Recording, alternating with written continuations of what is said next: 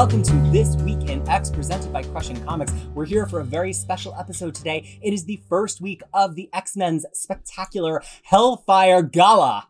And we are going to be talking about all three of the gala books that were out on the 2nd of June 2021 in this order Marauders 21, X Force 20, and Hellions number 12. As always, this comes with a spoiler warning. We're going to get deep. We're going to get so deep. We might even talk about other Marvel books in the Marvel Universe. So y'all are going to be spoiled, and I am going to be spoiled and also spoiled to spend time with three of my favorite comic fans from around the world Tyler, Harry, and Fariha. How are we all doing today? A little bit glam. So excited. I know Glad we to be glammed up. Like, I mean, those who are listening in the podcast, you're missing out. So please go to our YouTube channel and then see us because we dressed up for on the this. YouTube channel. Quick glimpse. Uh. Enjoy the podcast also. But Yes. Yeah, but you know, but co- come see us. I, I feel as though Tyler and I are dressed as the people who are covering the gala, and then Fariha and Harry are dressed as the people who are actually going to the gala. Going to the gala. Yeah. I look I look like the Babadook or the bad guy from Who Framed Roger Rabbit. oh my god! Yeah. yeah, the judge, whatever he's Oh. called. Well, you know, the Hellfire Gala is all about being seen, but our question hmm. today is about when you don't want to be seen or when you don't want to see someone else. I want to know if you have a brief example of a time that you pretended not to see or recognize someone just because you did not want to talk with them or perhaps be grouped in with them uh, in the crowd. Tyler, is there a time that you have purposely avoided someone else? well, I mean, definitely. Um, I, I, it was it was it was at a event where um, there were a lot of um, how should I put it with With with taste, do it with delicacy. yeah. No it was it was at a leather event and i really did not want to talk to this person whom we met before. And so i was just trying my best to move from one corner to the other corner to the other corner. And and the thing is um i mean you know he he- um he seemed really interested in in, in catching up but um I'm, I'm I'm not having it. So so we were playing like you know uh catch and uh, Your little cat, cat, and mouse. like you yeah like, cat and mouse. hello, and you just sidle. No, no, it, it, was, it wasn't even hello. It wasn't even to that stage. It was like, oh, he's coming, he's coming. Okay. Oh, hey, hi. And then I just walk over to the other person. Evasive universe. Yeah, I- so. I feel like your your experience was pretty much like Colossus trying to avoid Kitty Oh, or Kate No. in all of this. Kate. No, he did not. He You know, met they her. catch up. Yeah, later on. But Yeah, and then like they there was, cover like, it lot up of, with a with a with a wet balloon. speech bubble. I saw that. I was Yeah. like, oh, Tyler's not going to be happy. Harry, is there any time that you have tried to fade into the crowd and lose someone? Well, I would have loved to because I've got a great example that happened yesterday. Oh my Uh, god! so I um, interview people uh, for a living. That's my job as a journalist, and um, you know there is a kind of uh, you know sometimes I'll befriend sources after the fact, or you know we'll kind of like you know be friendlier. But there are other times where this is just my job, and I'm gonna talk with you, and then I'm going to be done. I'm gonna move on with my life. And uh, so for some crazy reason, uh, I ran into a source uh, at the gym yesterday, and there Hmm. were no one else in that building. Not a single person around. So I put on the headphones that you can see or hear right now, and I pretended I did not know this person and mentally disassociated to get through my exercise. because when I'm in situations like that where I just need to like cut loose and get out of my head for a while, I'm not going to bring in the social anxiety trying to make small talk with someone. So, was this the right thing to do? I don't know. That's for God and my therapist to decide. But it was very funny because we were both clearly, I think we both knew that we were in the room, but we just pretended that it wasn't Mm. happening. Um, call it a weakness, but uh, it, I, I just focused on working out. Fariha, what about you? Have you ever had to purposely avoid someone in a social situation? So that happened to me in a, at a con, um, and this person, uh, we went on a couple of dates and it didn't work out. So, um, but then it was Tyler wasn't in that con to protect me, so that's why it was like an extra problem. And then uh, this person and I, we kind of shared similar artists or like you know, uh, like pe- like you know creators that we wanted to follow, like we are following. Oh, so great. it was always like one of those cat and mouse chase to uh, make sure that where they're located and which queue they're standing. So I'll just go and stand in a different queue and then make sure that it's not the same aisle and Oh everything. And then um, what I purposefully remember though that um, they were coming at me in the same aisle, and then I hid behind uh, Darth Vader, like a Darth Vader cosplay. Like I, I actually went in under like under, and then I was following that. I'm pretty sure that the cosplayer was like,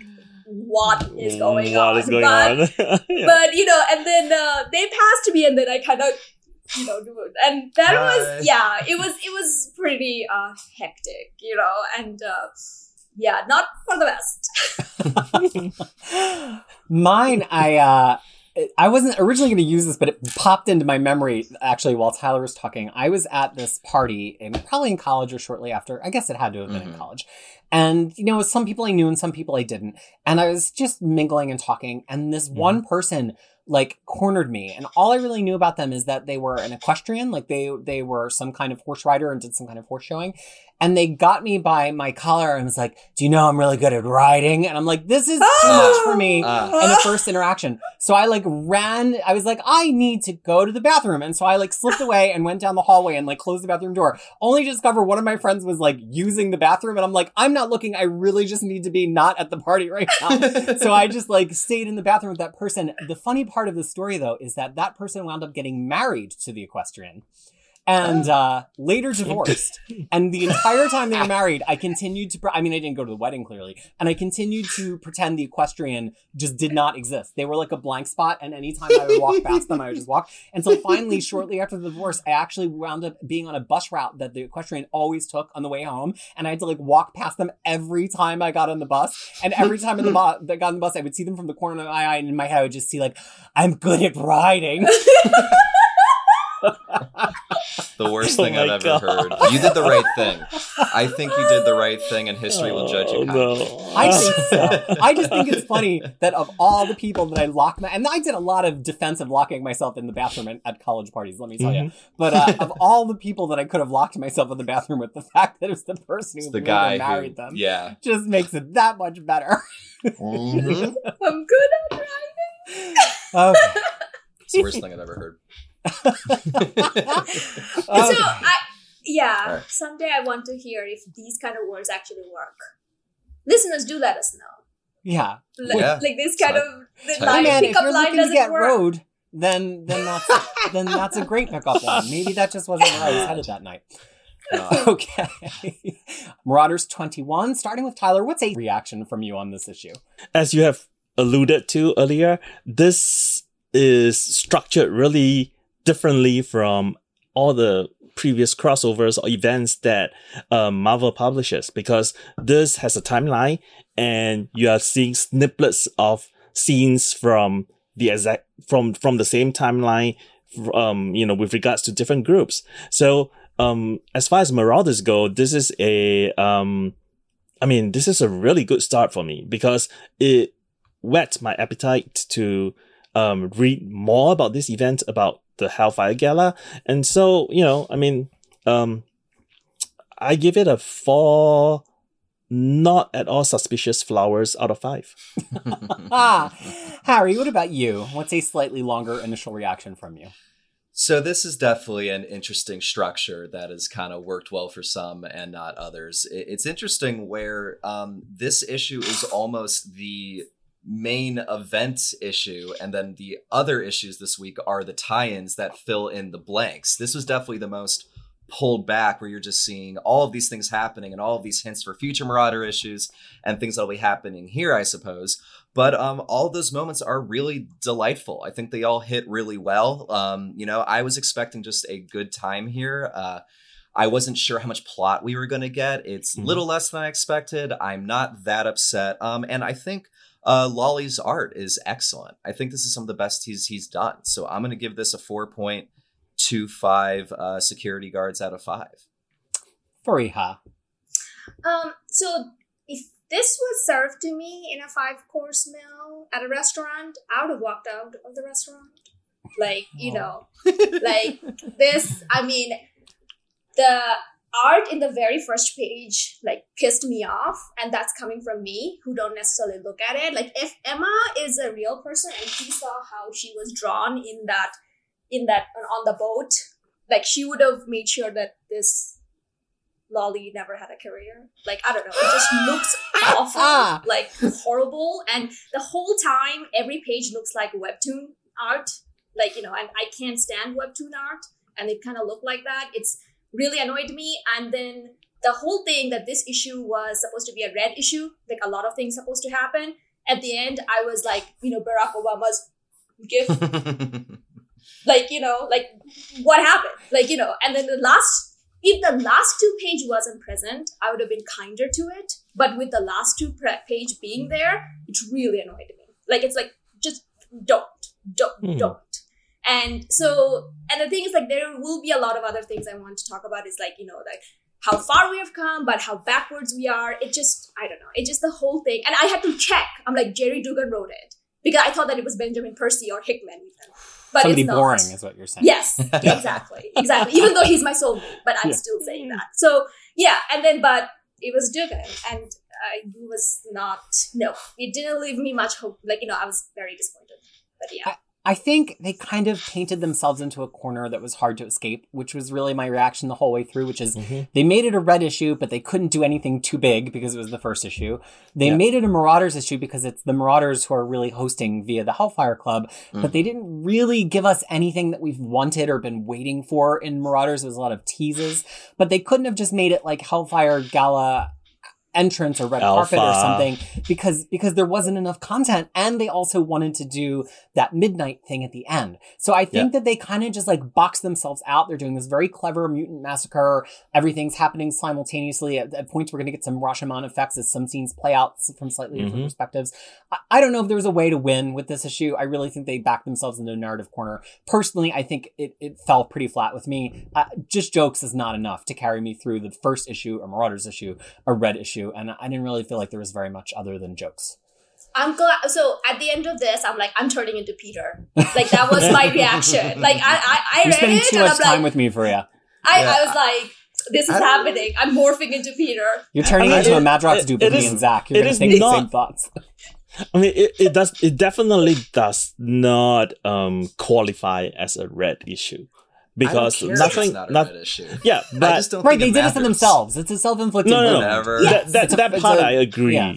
with that. But my my point is this: like this is something different in terms of an event. Um, the structure is very different. So I actually think that this is a very clever way to set up set things up because it kind of you know it, it kind of makes you want to read more. Um, Does it? I think I think so. I mean, it does for me. I mean, I know, I know we are split this way. I know. Yeah. We are, we are split. The panel is, is, is split. Put up them But- hands. We're going at it. But the thing is, here's the thing. Like at the end of it, maybe I will be on the same side as you. But Tyler, Yeah. we have seen it before.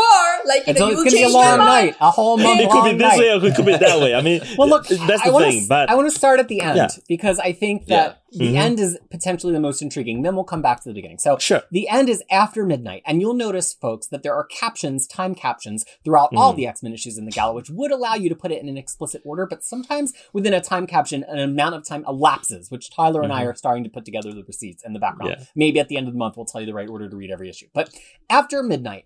People are walking out of the fireworks display, presumably. It's the last thing on the schedule. And they have Mhm. some very interesting things to say. I'm going to read some of the things they said, and then I'm going to go around starting with Tyler, and I want to talk about what you think was revealed. So, a, a headpiece wearing ambassador or businessman says, You heard me. Sell everything in that sector. Yes, the entire portfolio. The ambassador from the United States says, If I hadn't seen it with my own eyes. The Brazilian ambassador, after being pressed by Emma Frost, says, "You will galvanize humanity in a way it has never, it never has, to confront the threat posed by mutant kind." Doctor Strange says to Magik, "I don't want to be rude at a party. I want some time to gather my thoughts." Captain America says, "Did you know about this when we met a few days ago?" Well, you solved one big problem, but I'm worried you might have made an even bigger mess. I just hope you know what you're doing. See you out there, Scott. And Scott says that he did, well, not for certain, but I had an inkling. So this is an interesting hmm. amount of hints as to what Yeah. goes on. It's enough to make people dump whole hmm. stock portfolios.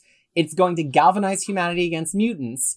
Cap and Strange think it's a big, big deal, and that makes an even bigger mess. And Scott didn't even 100% know what it was. Tyler, what is it? I mean, I feel like the mutants have. I mean, just going by what my my thought is that the mutants basically says, um, you know, the the world, the Earth might be, you know, not sufficient for mutants anymore. So we are expanding outwards. We are going to the space, Yeah. and we are going Yeah. to occupy. We are going to claim and occupy this sector of space that you know no human beings, no living beings have claimed for us. And you know, so basically that is the thing that I thought that they might be doing, or they thought that no one has any claims to it. You know, because evidently someone said sell everything in this sector. Yeah. So Mm. someone You don't has think it meant some financial sector. You thought No. maybe it was Yeah. like space sector. space sector. That's what I'm thinking of. Ooh. Yeah. Harry? Well, I virtually thought the same thing, to be honest. I mean, it would, it would that, not saying that's like, you know, it, it, it sometimes it's fun to just guess pie in the sky, but like some kind of space exploration or kind of Mhm. like uh, s- planet colony just would make the most sense in the story that we've been kind of setting up.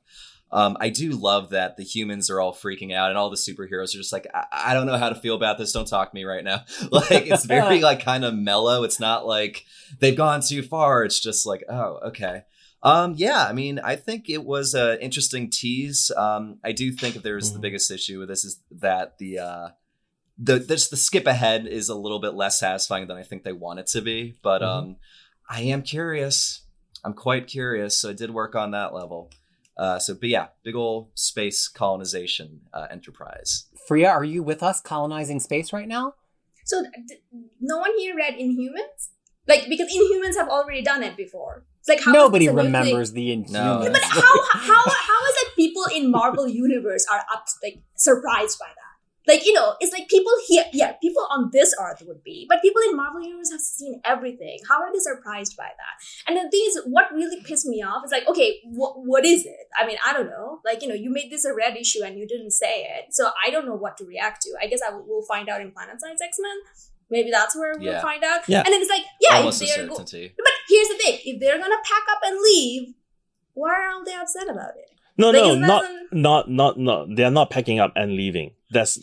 I but don't but think if that's the they're case. expanding, We if don't. they're expanding in the Yeah. other side, what are they upset about? Like, what, what is it? Uh, just I- obsolescence, the feeling that they are being so outpaced now that like the mutants will take the stars. This is all anyway, heavy I, speculation. I, I, yeah, so that's the thing. Without not knowing that, I'm like, Yeah. sure, I guess. But what really pissed me off is like Cyclops didn't know about this, and then it just like I, I don't know. I just like it's like, are you are you just supposed to be the captain of this island? Like, what, what's Yeah, but he's not on the Please. council anymore, and Jean is not. So, uh, and I mean, the people that he's sleeping with are not, except for Emma. But you know, Yeah, I mean, Wolverine that's, isn't but that's that's what I'm saying. Like, it's just like nobody know. Like, it just there's no, there's no mutant. Uh, like you know, um, what you call it? Like unity about Hmm. this. Everyone's doing their own thing. I mean, oh, but we know gonna that. But isn't But I that the, the the problem? I know, but the thing is, like, the, the problem is it's exacerbating again. I'm like, oh, when is this gonna end? I thought that there will be some kind of unity at this gala thing because that was the whole, the whole thing about it. Mhm. But the thing is, like, th- there was no. The, the, even the whole idea was that oh this was supposed to bring mutants and humans together and it Yeah. didn't it just created even more divide and then That's i'm like drama. yeah and i'm like i'm just done with those drama i'm just i'm really done with it I'm, All right, Mary J. want Blige. No more drama. yes Uh, yeah no drama Uh, I, I largely agree with, with Tyler and Harry. It's the place because I was trying to make them all fit. I did think maybe they finally like full on reveal the, resur- the resurrections, which they haven't been like totally forthright Yeah. about to everybody Yeah. because I really focused on Captain America saying, "I'm I'm worried you might have made an even bigger mess by solving a problem. I don't know if going to space like solves a problem necessarily. So that Mm. was the one place where I'm like, and also I, I debate on if if they would cast themselves as colonizers. I mean, Xavier would because he kind of did that Yeah. to Krakoa, but it's it's definitely an interesting angle if they were like, well, we're just colonizing space, especially because like Black Black Panther just did that plot. So Oh, it feels right. like there's Mm. got to be like another nuance to it somewhere where they're like, we claim this specific space as mutants, or they talk about the Arakan mutants um, needing their own sovereign territory or Yeah. something like that, which does solve a problem and might create a bigger problem. Uh, but I also thought maybe it could have to do with resurrections. I'm really stuck on the cap comment. And I think if my if I'm trying to be nice, which I, I don't always, I think that maybe this is a red issue because we're going to come back and really read it differently. It has a lot of the ambassador nonsense Mhm. threaded throughout of it without really revealing what they're up to. And then it has Yeah. this reveal too. And I just wonder if we're gonna get to the end and be able to reread this and kind of see another layer Yeah. to each of those sets of Well, dialogue. um, I mean, before we go on, the Russian ambassador has also revealed herself to be part of um, Orchis. Yeah. Yeah, because she said Okay. um, Color me alert the central column, and the Yeah. central column is devil, basically. Yeah. Yeah. So now let's circle back to the beginning in the section that I will call greetings and salutations. Uh, fair game to everybody, starting with Fariha and going around the circle. Is there anybody kind of in this greetings? We could even all take it all the way through Emma's opening speech, but not to the psychic orchestra that you want to highlight. Anything, Fariha?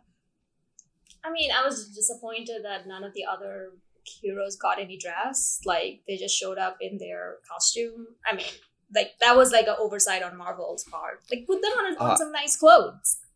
I think that's intentional. Like they're almost like antagonistic, like not fitting in with the thing. Oh, I hate doing. that shit. Like, ugh.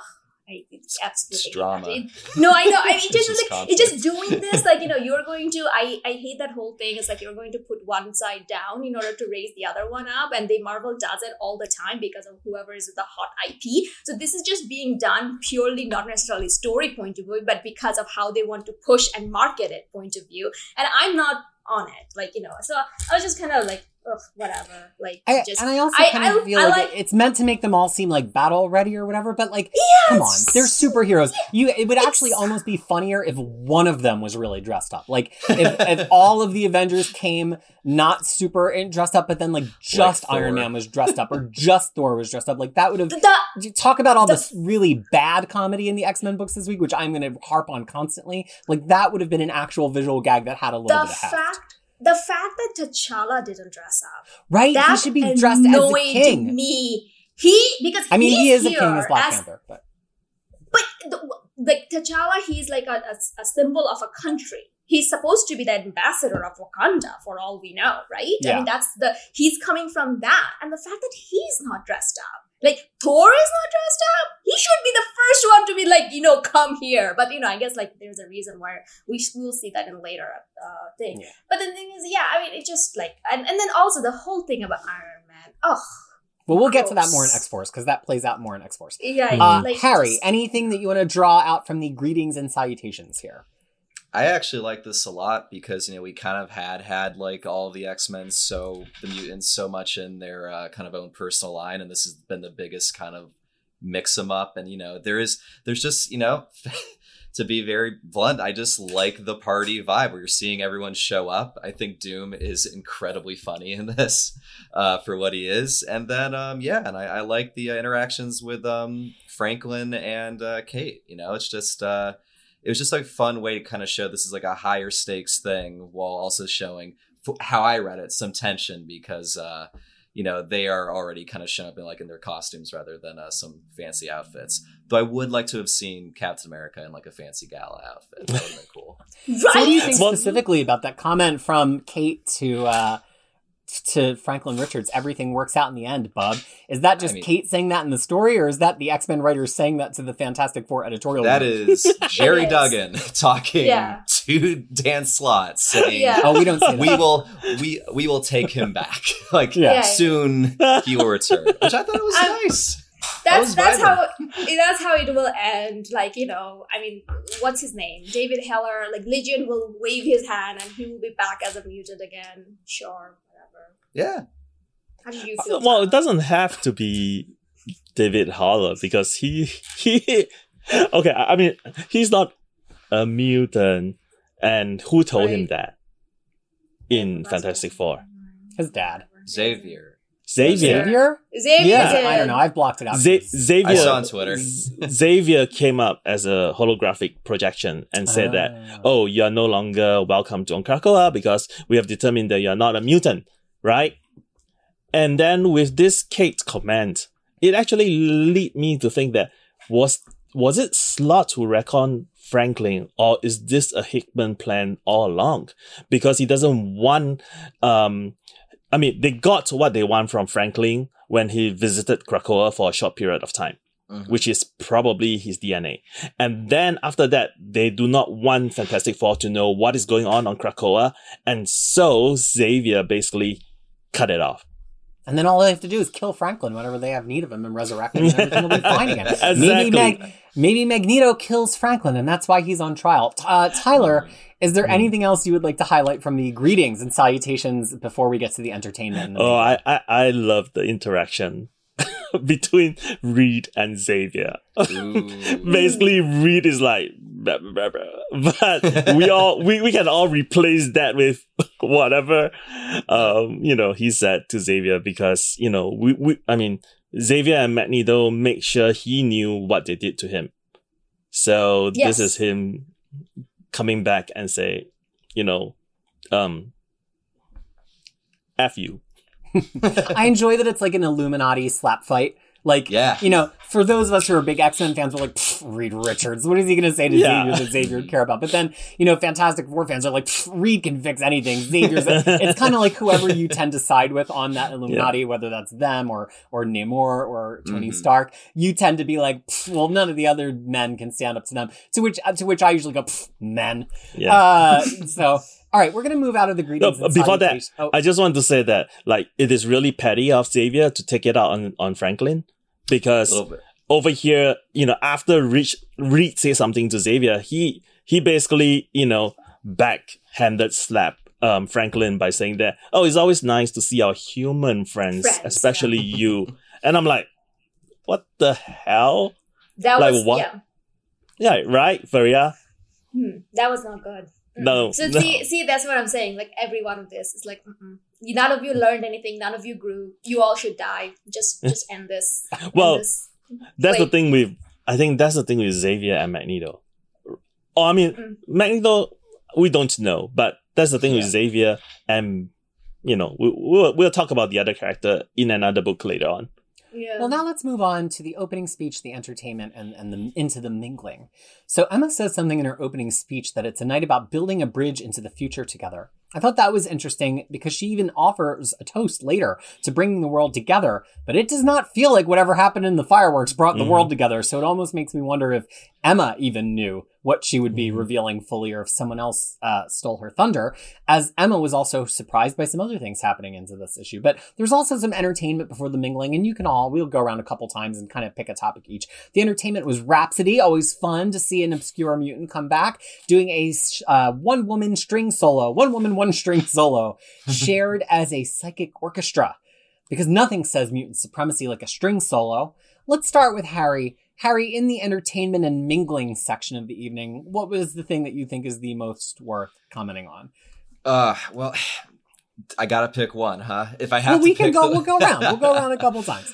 I I just really, you know, I'm an easy mark, and I just love that there was a panel with Captain America, Doctor Doom, and Run the Jewels all just talking, and it's seeming like they're putting their money down on Doctor Doom to beat up Captain America, which is, or is elder abuse the other way? I wasn't sure. I don't know. No, would Captain watch America is that. definitely the Yeah. elder. It's the older, yeah. Yeah. So for yeah, listeners who who don't know, or at least did not know them on site, because a lot of people don't know necessarily what they look like, uh, who Mhm. are Run the Jewels? They are a really good uh, hip hop group uh, duo that is uh, kind of nerd influenced, and they kind of got a lot of kind of background in that, or at least influences. And um, I didn't expect to see them here.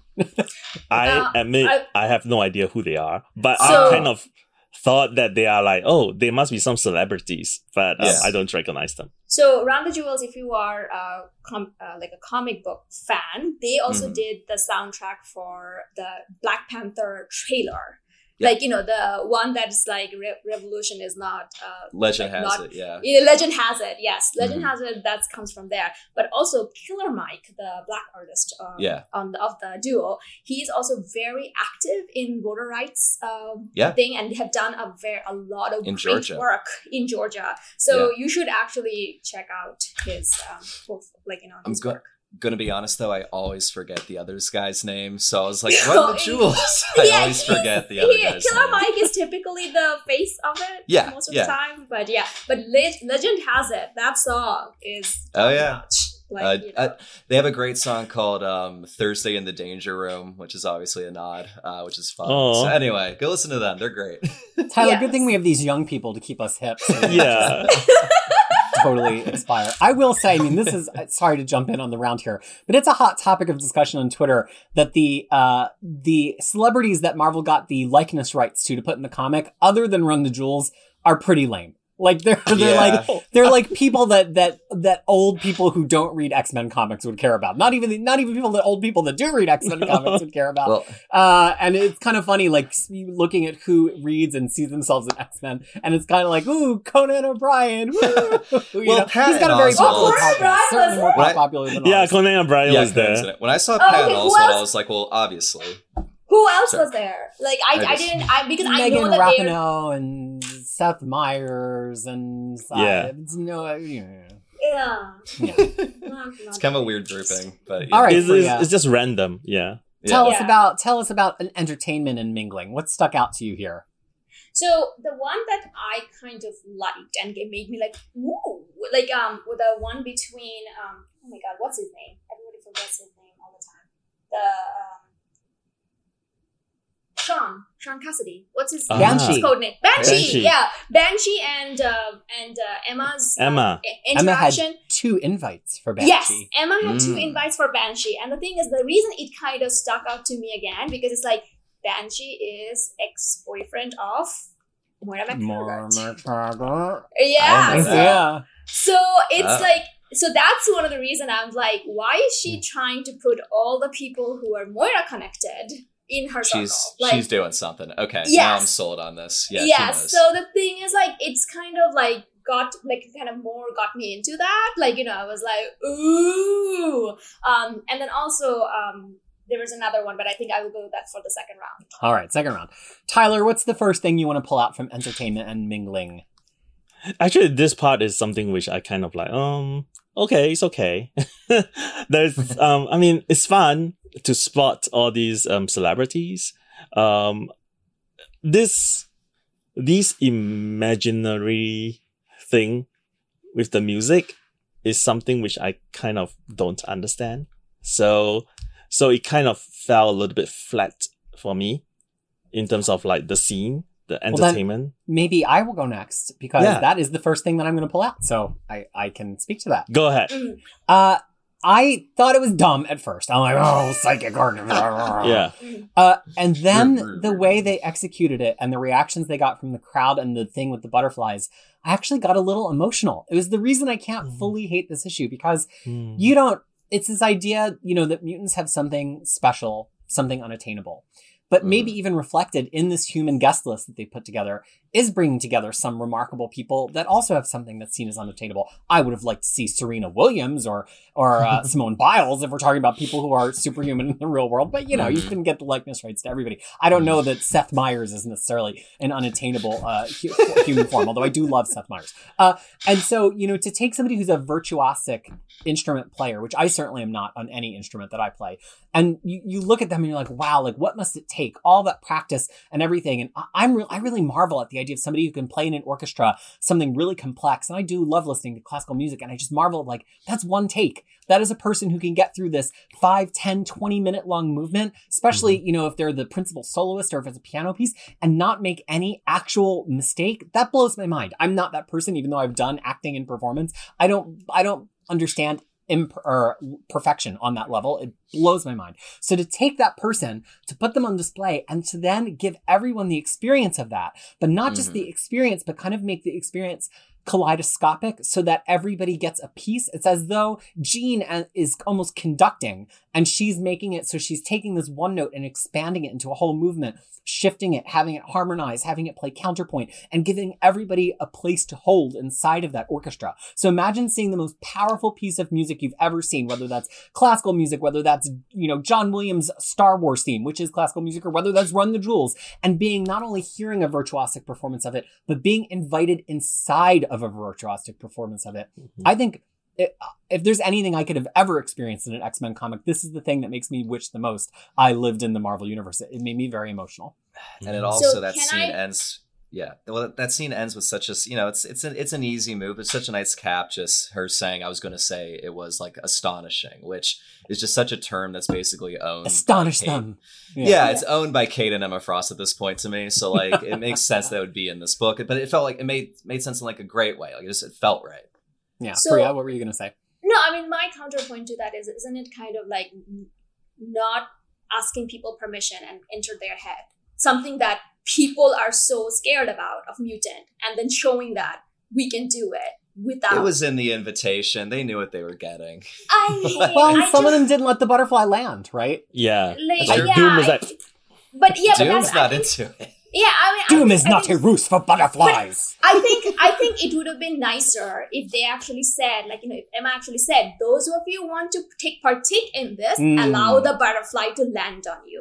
To me, this is where it's failing again and again because the thing is, the whole gala is supposed to be about human and mutant getting like you know Building a bridge. taking a step for yeah building a bridge but the thing they actually destroyed it again. And the thing is like i'm i'm okay like that the one guy who was talking about like you know having psychic like oh it's better at this than the psychic thing he was proven right.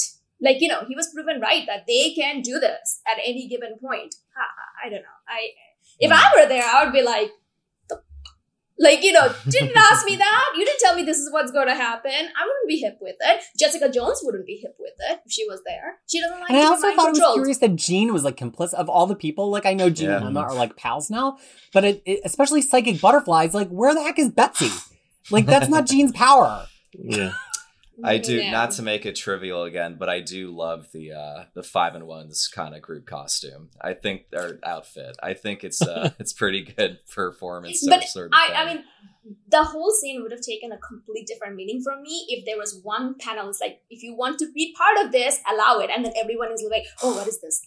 Like, yeah, yeah, put put it put, put one butterfly on me, like you know, because I don't want to be I, like because I don't want to miss out. Like that would have made it so much more juicier because it's like, yeah, there's people, even though they don't like mutant, they don't want to be left out by mutant either. Mm. like you know so i was like right right there. Why i'm not the editor of these comics? But anyway sorry Well, we're gonna Well, go around an- another time here, and there's many things nobody's mentioned yet. We we there's more about the Cap and Doom conversation. There's some Shiar stuff although that that continues. There's diplomats. There's Hellfire kids. There's uh Guardian from Alpha Flight. Oh, There's so an we're inner going all the circle way, toast. go, going all the way there. Well, I mean, it's all mingling, really. So, So- Harry, what is or Tyler? You're you're excited. Yeah, what do you Tyler, want to pick out since you took a pass in the first round? Well, I mean the the thing that that made me laugh was the oh he's thinking about his mom. that's fine Oh, that was yours. yes Well, Oh, duke it out, oh. folks. Okay, I'll let you have it. like no i mean the whole thing i mean that was like you know emma channeling her inner Fariha in here, like thirst for Captain America, even though he's not necessarily the best. Like, you know, like he's like, you know, it's like, ah, but I love him. I don't know why, you know? Oh. So obviously there was, it's because like she's into Scott, so it makes sense. She has a type, like, you know, so she Mhm. will, and then s- Captain, like Steve Rogers is like the non mutant Scott Summers in Scott a lot of ways. Summers. yeah, and for then he has the same stubbornness and then the same like you know the look and thing. But the thing is where she messed up is by calling him steven because only his mom called him called him steven. So and then he said mistake. that and then obviously it was like you know and i'm pretty sure the whole time because we know steve rogers like yes ma'am. Hmm like ma'am. Yes yes. Like you know Is that so he doesn't you- look at her breasts? Yeah Is that why ex- your hand is exactly there? exactly Is that a exactly like- technique? Like, if I'm at a party and I don't want to look at somebody's breasts, Yes, talk with like my you hand know, on my like nose. mhm, yeah, it's like yes, ma'am, mutant supremacy, yes, mutant humans, we need to work together, ma'am. Like you know, and it's like yes, Steven. and then she ruined it. Like you know, there was a there was something, and then she ruined it. And I was like, oh, this is like, you know, it's like, yeah, no one can forget, overcome the charm, the old school charm he just brings. He just, he just has it, you know. I was happy to see that Emma's not even, like, Emma's also susceptible to that. I'm like, it makes Yeah. me feel better. If she just Make walked up to the riding crop and says, "Do you like to be ridden?" That you know, that's a little different. pickup. Callback. oh, you that's know for the that. podcast listeners. That like you know you know that Mr. Rogers will be in and it's like yes in in in the, for to make the human and mutant work together we must discuss this like you know in private like yes ma'am And that kind of is his Yes, type. Like yes, he really mom, does ma'am. go for like Oh, powerful yeah. blonde women who, yeah, who Mhm. can dominate him. Uh, and yeah, so I don't know, ha- Tyler. Anything else you want to pull out since you took a buy and then also gave someone else your draft pick? Is there a third one you want to pull out? Well, I mean, um, yeah, I, I kind of, it's just one panel, but I thought it was a pretty strange panel. Um, and that has to do with James Hudson, with Carl and Northstar, Mm, yeah. because, um, there was something about Carl not remembering a conversation that they just had. And, Oh, I That- reread that. Oh, Mhm. sorry. I so my read was because I I had the same issue where I didn't totally yeah, understand it. My read was when he says these uniforms have been can be hell on marriage, and then he was like, "Oh, how's your you know how's your how's your wife?" And he's like, "He just told you by saying it can be Yeah. hell on marriage, that uh, hell on your hell on marriage." Oh, Not to Right, you okay. so- I'm sorry. yeah. No, I had the same issue. I had like reread it a couple times. yeah, I had was to like, read. what I is had that this? exact. Yeah, reaction. so Got hold it, on what, got did, it. what you guys thought before that because that's that's what I thought at the very beginning so I thought it guys was like halfway through a conversation where he had like already told him, and just Kyle was being like kind of ditzy and didn't realize. Yeah, where or said it. Kyle was being impersonated because he's a human and and had to, you know, like I for a minute I was like, is it Mystique? Why would he not remember? Yeah. And I was like, oh, they're saying Yeah. like, you know, based on the last like their wedding or whatever, they already know Yeah. that James and Heather are, are Got it. together. Yeah. right Okay, I mean Um, then that that actually makes a lot more sense. Um, and um, I mean, um, you guys can have another go round. I liked, um, you know, I think, I, you know, for better or worse, this issue is definitely trying to like encaps- encapsulate the entire kind of nights and giving you the big moments. But like, I do like that it managed to keep a little bit of like some attention on the actual marauders of this book called The Marauders. And I like that they're the dirtbags gambling in the corner. I think that kind of fits pretty well. And it just felt, it's like a fun little moment. Um, it's gambling time is a little corny, but like it's comics. Corny's cool. So like I enjoyed that. And also they get a shout out later by Emma Frost. um Fariha, one My final thing for you. yeah the one thing about that uh that one of the the kids that we hate Verandy kids Yeah, the Like- Hellfire. Verendi, Will, will, yeah. will I was Wilhelmina. Wilhelmina. yeah. Wilhelmina so is she one What of the did the cuckoos do to her? like what did they she- reveal she the- to her? So the cuckoos are actually Do you think lab she's a cuckoo? right? they're lab mates right they're not real mutants Yeah. Yes. Yeah, Well, I Well, thought they're they were lab- mutants. They're from I they're aren't cloned. they like cloned at the egg level from a single Yes. egg of Emma Frost? yeah, like and something so they're like not that like cloned as kids. They duplicated the original cell, basically. right like you know there's a there's a back like you know it's not they were not just you know born from humans or born Yeah. from other mutants there's something more to them so and the thing is like the wilhelmina Wil, uh, that- Wilhelmina. wilhelmina mina mina uh she actually was drawn to look like them Yeah, Yep. a lot. Yeah. a Yep. lot over here so Same i feel like she's probably one of the cuckoos like she's The the, six. Sixth All in six because now? because the thing is there was actually more than five of them before and then Yeah, the- the five of the them just Pack. survived so the thing is like it's, Mhm. it's like probably like you know they're just reminding her of that and then yeah like Yep. with all the nar- nurse wretches like yeah so Well, I thought that was also interesting because like it's the only Hellfire Kids Club kids thing that we really get in this issue, and they, there was Yeah. a lot of build up. They're going to the mm. gala, they got an invite to the gala. Maybe it's going to come out in one of the other issues, but Marauders is the natural home base for that. Like if they're a lot in one, I guess maybe it could also be X Corps where they really are because it's like Yeah. a, a business concern. Uh, and X Corps has no other plot to play with really because they've only had one issue. But it did feel a little weird to me to just have this be the only page with them after a lot of build up. It kind of Well, I mean, I kind of like that. It's the only page with them. I mean, yeah, we don't Oh, like yes. them, but I mean, Yeah. at least pay off after making a sit. Yeah, I feel like yeah. this book had a ton It's of a them, good and this we payoff, have though. different complaints. I mean, if it turns out that you know this is she's a mutant, then um, I mean, I, I mean, I feel like at least. Well, it doesn't really pay off me suffering through them and all those nonsense. Yeah. yeah, but at least it's going somewhere. You know, you know what I mean. Yeah. Well, we covered just about all the interactions here. We we are purposely putting off talking about the Shiar interaction because we'll have a little bit more to say about that in X Force. The only other thing I would bring up, and I think you all made great points, is there's a really interesting moment where everybody makes their toast with Emma in the kitchen, and uh, it, it's mostly the cast of Marauders. But and Mhm. Jumbo Carnation and her her chef. But then there's these two people in gold standing next to her with this white hair, which originally Yeah. reads to me as Fenris.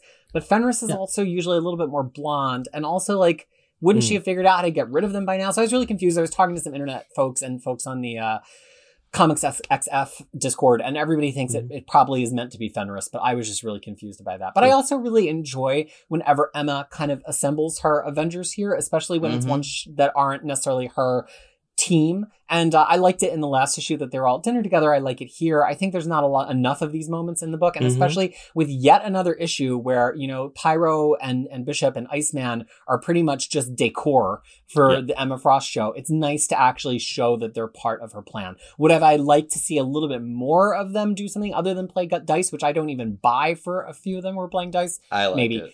but uh, but it was still a cute moment, and, and I like them being used Mm-hmm. In the book. So, folks, that is all we have to say about this issue, Marauders number twenty-one. Oh Peter. no, Tyler has a No, final word. No, just just one sentence. Um, it is the, it is Fenris because Fenris are the Black Knights. Well, the, well, their hair is wrong, and they should be wearing some Yes. black on their costume. Exactly, the hair is right. The hair is wrong, and they are for some reason in white, which I thought is kind of significant. Everybody else is color coded. Come on, No, not really. with- Frost they is not. Christian Who? Frost is not. Well, he's in black and white, isn't he? He's, yeah, black? but he's mostly black. yeah, but he's like black, but he's also I don't know. So is Shinobi Shaw. Yeah, but Shinobi Shaw is supposed to be black. Um, you know, he's a black bishop, isn't it? But isn't that kind of a comment that Shinobi Shaw and Christian are kind of like playing across, much in the way that a bishop does, that they're like not exclusively under the sway of Shaw or Emma? Like that's why I thought the colors were so important, which is why I Mm. was so confused about Fenris wearing gold because I was just like, what does that mean? No, I know what you mean. Yeah, Yeah. because I was confused too. Because like, wait, why do they have white hair? Exactly. But um, but that's the only logical reason um to have the two of them there because um. I mean, because they are, they have been shown to be part of Hellfire Trading Company. Um, they appears in like two different issues. One is in Marauders 8 and one is in Marauders 17. Um, and that's the extent of their appearance in this, in, in, in, Marauders. They have, I mean, we've seen them elsewhere too. Also, notice that uh, Andrea Strucker has stolen Emma Frost's Phoenix 5 boots there. X Force number 20, just react, don't get too far into plot, starting with Tyler. Um, I mean, I, I like this issue. It continues the theme or repeat a theme that has been ongoing in X Force. Um, but you know, I mean, it is quite fun, and um, I think Percy writes a pretty good angry Emma. Um, three point seven five smirk out of five. Harry, between Cassara being back and doing some just phenomenal art and uh, just taking Beast to just a completely different level of jerk. Like this got me more invested in this story than I expected to. And also, it looks like this book actually has some actual conflict for the gala, which I don't think will be a big focus, but it's nice to see a little bit on the margins. I think this does everything it wants to do fairly solidly, which uh, we don't always get. So I was pleased. I'll give it a 3.75 also. Fariha. Um, this was like my second favorite appetizer, kind of the way I look at it. Um, it's um, it has like a lot of things that I really liked, especially the way the beast is going. I was like, that was like a pure chef's kiss. Um, Mhm. And then the fact that Emma is like you know at the end of the day this is emma's show and so she is showing up everywhere and i'm glad that she had something to do in this issue as well um, and then Cassara is back and then we get that one page of like so many different interaction going on that was like amazing um, so i mean overall i was very um, satisfied to see what uh, the chef is going to bring me for main my main course Hmm. Mm. I just could not get excited about this issue. It just it didn't really feel X Forcey to me. That's why my opening comment was like the Quire stuff was good, even if it was kind of all fluff. I I liked that we went back into the Terra Verde stuff and got Emma involved because I like that everybody's kind of starting to put their foot down in X Force's Mm. business a little bit.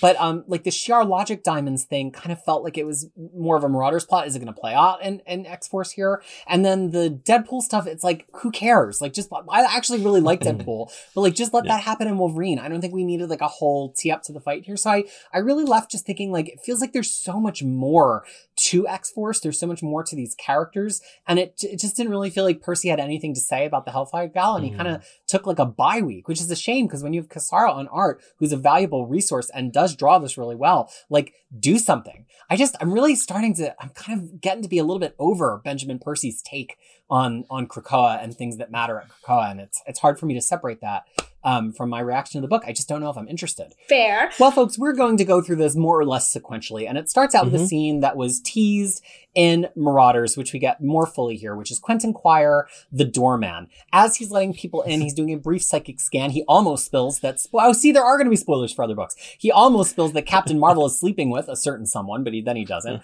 And then um, Iron Man spews a flower to fly in directly and won't let Quire fondle his brain. Any thoughts on this scene, Tyler?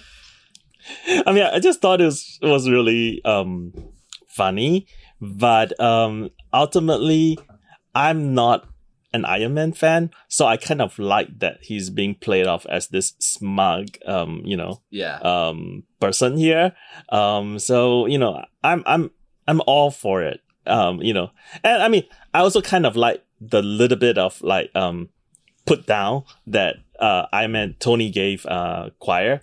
He's like, oh, you think you're this big genius? Um, you have not even graduated elementary school for, um, for me, you know. And then Quire just shut back, and Cassara basically um draw it in as in like, oh, I'm I'm only spending one percent of my brain power on you. I have been scanning everyone who who walk by, so I, I thought that was that was a pretty good sequence. Harry? I like seeing Cassara draw other superheroes. I think he has a great Iron Man. I think it's very segmented and kind of bulky while still looking cool. I, I just think it's a great design, and um, I didn't expect Quentin Quire to drop a reference to Axis of all things in this when he's talking about how Tony's got his uh, psi dampeners more powerful than what he used against the Red Skull. That's what I thought it was from. Mm, Um, yeah, but I mean, right. their co- yeah, yeah, their conflict is fine. I mean, you know, it's just two dinguses squaring off against each other, and uh, th- this is just for me. I just like like oh, just yes, the art. We're back. We're we're in this, and even if you know it's not the most substantive story beyond the beast stuff, just just looking at these pages is a joy. Like they're Yeah. amazing. Fariha, any thoughts on this opening scene at the psychic velvet rope? I hate Iron Man. Pass. His book's really great right now. It's actually, I think it has overtaken all of the X books uh, to be my favorite Marvel comic book at the moment. Neck Oh, and neck really? with that Iron Fist It's series good. that just wrapped up It's this week. That's amazing. But Iron Man is like, good. yeah. Okay. well that's good. Maybe because I'm still waiting for that one book that will change me about Iron Man. Mar- Well- Marvel Cinematic uh, Universe tries to do it. I'm not buying it. I don't. I. I just, opinions are actually very split. I've seen some people who really don't like it, but it's just I Mm-hmm. think Cantwell, um, you know, writes these these. it's a different guys kind well. of arrogant yeah it's a different kind of arrogant Mm. tony stark than what we usually see and it's a bit more like introspective while still being like completely full of himself just just in like but in a different way it's cool yeah, maybe maybe Harry and I will do an episode about it. I guess. yeah guess. look at that going yeah. All right. Mm. So uh so now we get a scene again continued from Marauders here. So this this first one almost made it seem like each issue was going to continue one scene sequentially from the prior issue Yeah. and then Hellions kind of Mhm. shatters that illusion. Wolverine is is on the docks. He's he's the sh- the the physical Mhm. guard at the shore and it turns out that the Shi'ar have arrived with a whole case of Shi'ar logic diamonds, which takes Emma quite by surprise in Marauders, and she sends Christian Frost to bring it to their ship to take it to the Krakoan cradles.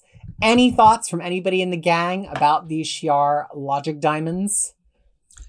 I'm gonna get on my same same box of like editors. Please do your job better here. Why did they not do their job well? Yeah. Because okay, I mean, for me, I mean, okay, let's preface it. This is a minor thing, but it sort of bugs me because I'm like, oh wait, you know, did did this happen when the guests are arriving, or did this happen after the concert, the telepathic concert? Because in Marauders, it's shown as is after. Yeah. And then over here is it is sort of like cut directly because of the beast's comment um that the guests are arriving, including the Shi'ar with the crystals. That's number one. Number two, which is not a super big offense because we can write it off as Wolverine not knowing which ship is, is which. That ship is not Marauders. That ship is Mercury, which we have seen in the previous um, Marauders, in Marauders number um, 19 or uh, number 20, where the Marauders came on Emma's boat, right? To to the island, or did they come on Marauders? I could not possibly tell you. You are the keeper of yeah, the receipts. yeah. I'm You just going by you what are the you're only saying. one who cares. I know. I mean, I mean, we could we can play it. I mean, I could have got it wrong that you know they they were on Marauders because it was it was Lockheed who was like driving it. But that ship definitely does not look like Marauders. That ship looks like um Mercury. Well, and I think the, the other thing is like these moments are the things that take you out. Like if you're not sure about the name of the ship or the designs aren't passed around the office or whatever, Yeah. just don't name it.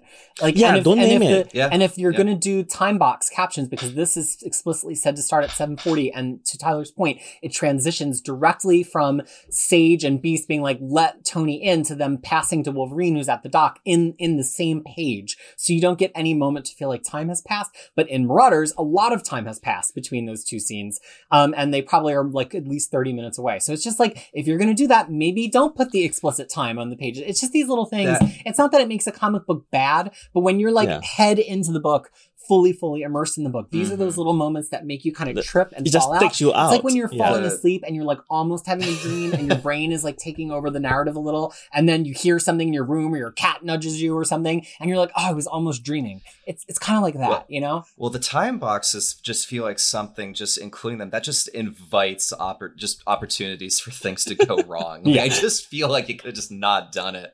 Uh, yeah, I mean, you know, logic crystals. I'm sorry to go back to the art, but um, when they're delivering the logic crystals, I just love that Kassar includes a uh, a little pelican on the dock.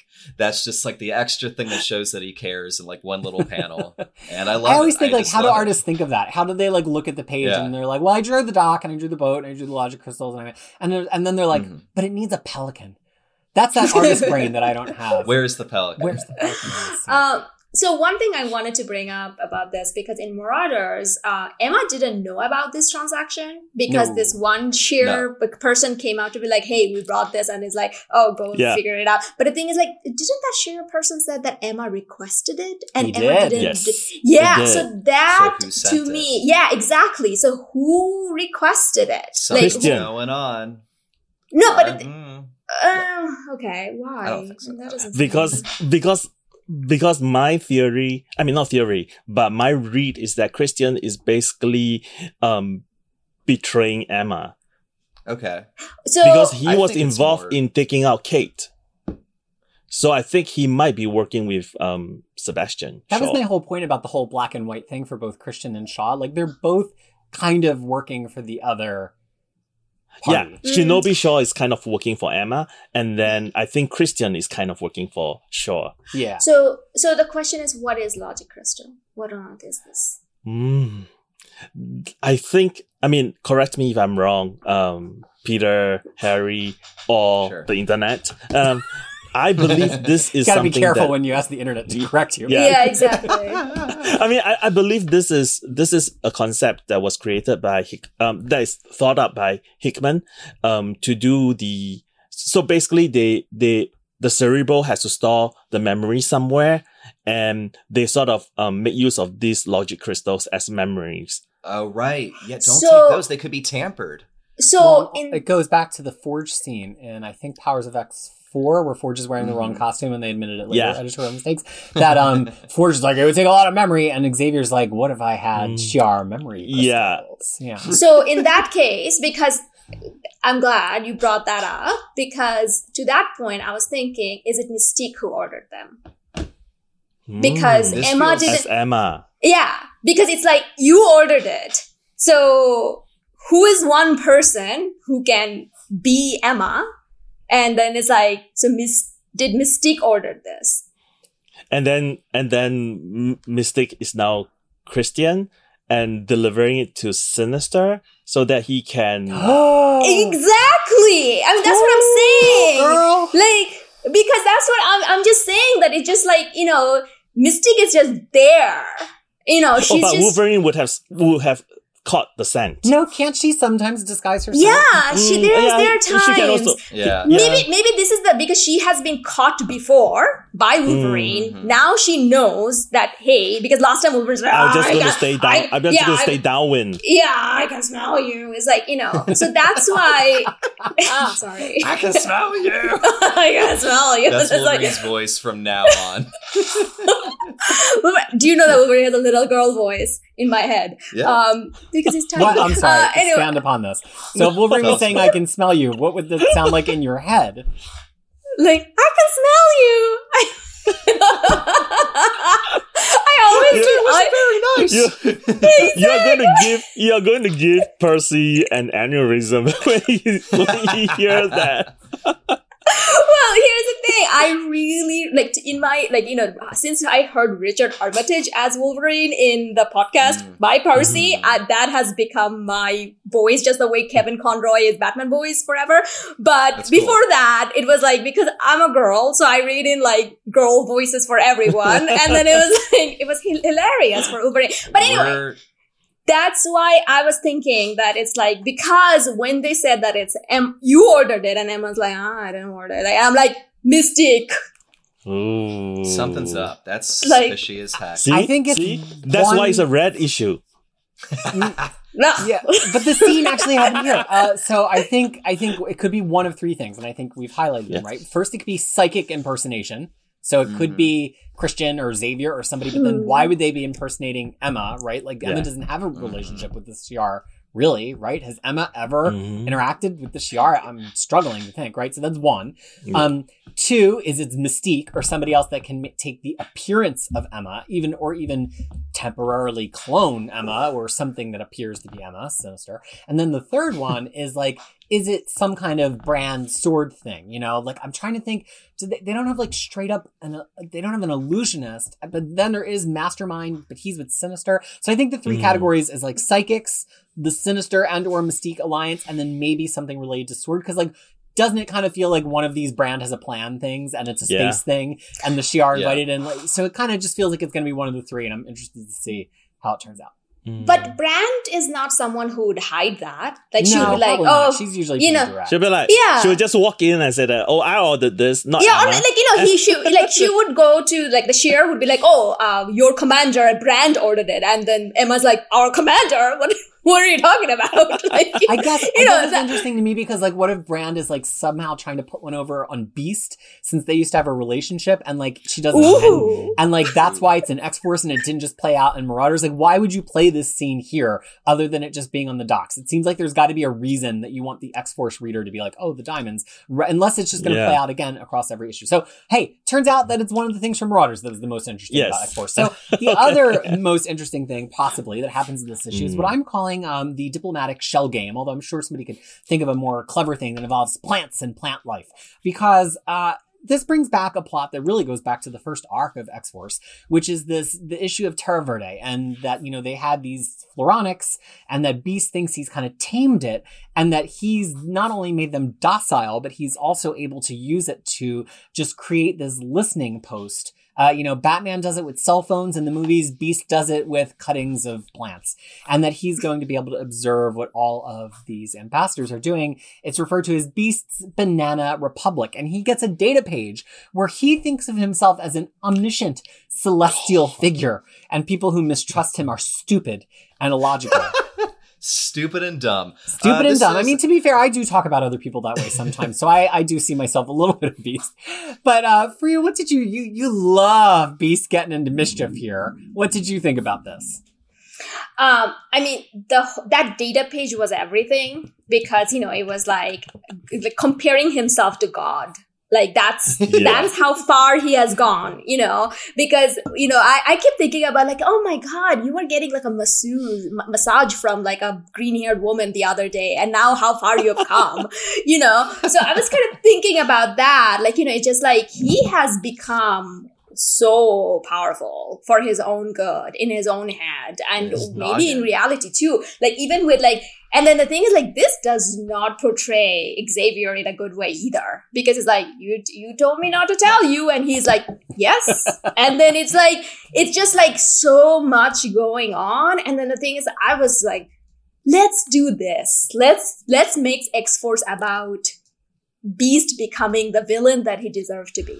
I Like, why not? 100 I 120% agree. Like I've Yep. been annoyed with Beast throughout this book cuz he's annoying, but like if they're taking it here where he's just like full dark, full bad, got his head all the way up his nether regions, like he is just totally just in his god complex mode like this felt like you know yes like this is like this is a repetitive thing where beast feels like Mhm. he's in control but this is such an escalation of this thing this feels like like a turning point which is kind of why i like this issue like yes like it's it's kind of wheel spinning it's not the deepest thing x-force has ever done but this is kind of like taking place in an, an event and pushing its big central plot forward at least in terms of severity and I thought it was actually pretty well done. I like am kind of in on the beast thing now, and I I wouldn't just say Yeah. that. Like it's been annoying, but this is I like mean, there's it's cool. there is there is this um this saying that Claremont kind of use um over and over again, Mhm. and that is pow- power corrupts and absolute power corrupts absolutely. yeah. And this Mhm. is what is um you know happening to Beast here because basically he has a lot of power, and um you take well Jean removed herself from the scene. Mhm. So there's no one to stop him from doing even more, you know, Yeah. clever stuff. if you want to put it that way, like because he think he think that he's he's really clever, right? And he's putting down everyone. He's putting down Domino. He is not telling Sage everything. And um yeah, I mean this is just gonna bite him back. Um and affects Krakoa too. um one one thing I want to point out though, like Emma, uh, as she was passing by, she heard picks up the psychic thing that between Beast and Xavier, and then she Oh, yeah. instantly turns into a diamond form. Like that was like I was like that is top notch, like Yeah. editorial as far as it goes from the art point of view. Like she instantly because like okay, something's not going on, and you're not gonna hear what I'm what I'm thinking. Yeah.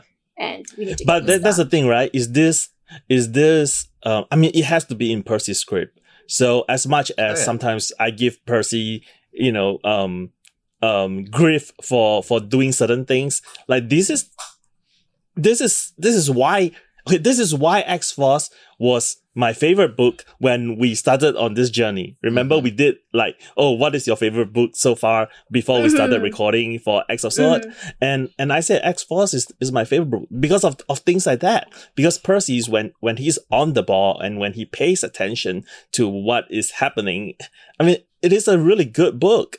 But you know when he doesn't really do it, like in some issues of Wolverine, it kind of like just it's just bad. It really does. dep- Like the quality of the book just shifts depending on how many uh, word balloons Wolverine has. It definitely seems to go that way. You know, I I don't know how interested I am in this, only because I feel like I, I just feel like we've done this plot with Beast several times, and it's gonna. I know I I enjoy that Freya and Harry are enjoying it, and hopefully through them I'll be able to enjoy it more because I kind of get a little jaded. But the thing that I kind of like is that this feels very much in line for what the Hellfire Gala is for. which is Mhm. bring a bunch of people into one place so that we can all continue manipulating them the one, the way we want to be manipulating them, which is not necessarily the heroes. I mean, they're trying to like Hmm. make a splash and and and you know kind of rile up people like Captain America or Doctor Doom or Mister mm-hmm. Fantastic or whatever. But I really like the idea of like, yeah, get all the ambassadors in one room together. You know, for Emma's purposes and Marauders, it was like let's see them make a deal in reaction to this because I actually want them to make that deal. Here it's Beast like, let's get them all in one place where I can observe them and I can kind of infect them all with this listening post. I like that the gala is actually just cover for everybody to continue all of the manipulative uh, interventionist as we've talked about recently things that they're all doing. So even though like i'm not like super taken with this plot i i did kind of tune in there because i was like ooh this is this is the whole point of the hellfire gala Mhm. not to have conan o'brien be there but to like do this And Yeah. Peter, like I agree with you The to an extent other- that this is definitely like something that we've seen a lot with Beast, but like at this point, like if you're just dying in the desert of thirst, any glass of water will do. And like I will take any kind of interesting plot line if it's like done somewhat well with this book, you know? Freya, what were you The- going to add there No, I also wanted to add that the Beast turn for this, I think, started with his meeting with Dark Beast and his being tortured by him back in like the um, Utopia time when he was taken and then he was tortured. I think it was at that point something broke in him that when I he was trying to be idealistic and he was trying to be good, it didn't work.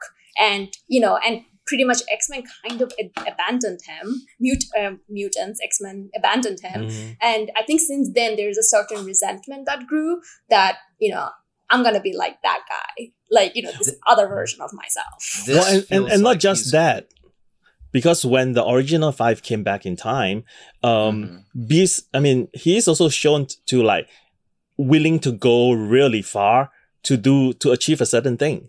New and- Avengers. and- and that is like- Yeah, and but but but that is like the current Beast. I'm talking about the original yeah, yeah. five. Like so, Yeah. even back when he was um uh a, a young, you know, impressionable uh person, um they they gave him that characteristics. So this totally tracks. Hmm. I, Well, I think there's- he's going to the pit. That's all. I, last thing I want to say about that. I think he's going straight to the pit. Ooh, Well, Sabretooth uh, love that furry no. pillow. love a Um, furry I- pillow okay folks there's a Xavier lot of will other not- things Say A lot of other things happen in this issue. Some of them more worth remark than others. We can have a lightning round, pull out the one or two small things that you think were the most worthy of commenting on in the other parts of X Force number 20. Harry's got his hand up, so I guess we'll go with Harry first. I'll be quick. Uh, I think Josh Cassara's uh, Emma Frost reminds me a lot of Frank Quitely, uh, kind of in its uh, proportions and kind of design, and I think it's really good. Uh, and that was about all I had to say about that. Anyone else? Fariha, I Um, know you have something good to say. Yeah, I have two. There was one that Storm was storming off with Mhm. like lightning and everything. And uh, if you follow Black Panther and his eye level, it's yeah, the man was watching his ex walking away, like Yep. you know, and he was appreciating it. It looked like that. And then you think so? the sec- it like- felt think- that way. You think he's just appreciating? I think that Black Panther and Storm re- had a confrontation. Ooh. Yeah, that's what I'm saying. But then Oh, you can okay, still okay. appreciate. But it's still nice oh, you to can Like, see you know, appreciate it. That's true. Okay, Yeah. yeah, you know, you know, I, but yeah.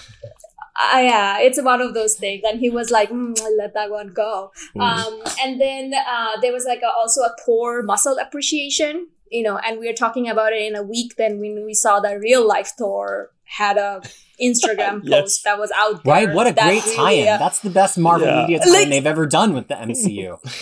exactly. oh my god like that was something and then also um um colossus was having a dance Mhm. that was Yeah. that was very nice yeah, you know? with, and then with st- Kayla. yeah and then i don't know what doctor strange is doing to uh victor's uh drink He's That refilling. He's refilling the drink. From some Yeah, magical that's open bar. Ale. yeah i mean oh the same one that he gave oh okay yeah Also, that's if you look, so yeah so there was like so that was like you know very nice stuff That page. i really like that, that page really if page. you look that high up in that page. page, you see Sinister and what looks like another Oh, yes. Sinister and Abe Lincoln next to him with a top hat like mine. it's interesting. Yeah, exactly. Huh. there's a there's a Abe Lincoln. there, Nothing goes for well for Abe Lincoln Sinister. people when they're in the balcony. That never that doesn't Oh no. very happily. Uh, Tyler, anything you want to pull out from the crowd scene or anywhere else here in the issue? well, I mean, are we going to talk about the Deadpool scene separately or If that's what you want to talk about. no, I'm don't want to talk I'm about good. it, but I just laugh out loud when when he said, that, "Oh, you're hairy and smelly," and I thought about Fariha because that's what Fariha says about Wolverine all the time. He also says, "How about you and me work up a data page about how we fit together?" Yeah, that, big spoon, That's little okay. spoon. That was okay. that was no that that really like you know I was just annoyed that I'm like come on Gerry Duggan had a comic this week and Deadpool wasn't in that one like that was my Mm. whole thing I'm like no Yeah. no one else can die, write Deadpool now except Gerry Duggan No, He- no, he I wants agree. I mean, that scene was a little bit. I mean, that that that fourth wall breaking was a little bit weird for me. Um, it just Why? sort of like, huh?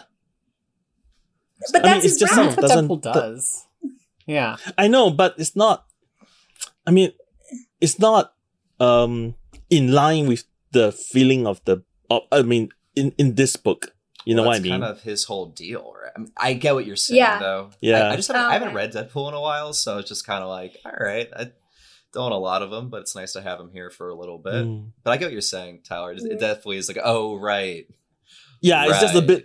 It just it just takes me out a little bit. I mean, Sure, it's not a big complaint. It's just like a little bit. You know, that's that's No, all I I'm that's saying. totally fair. And he Yeah. gets wrecked by Domino, which is pretty fun to watch. And- Yeah.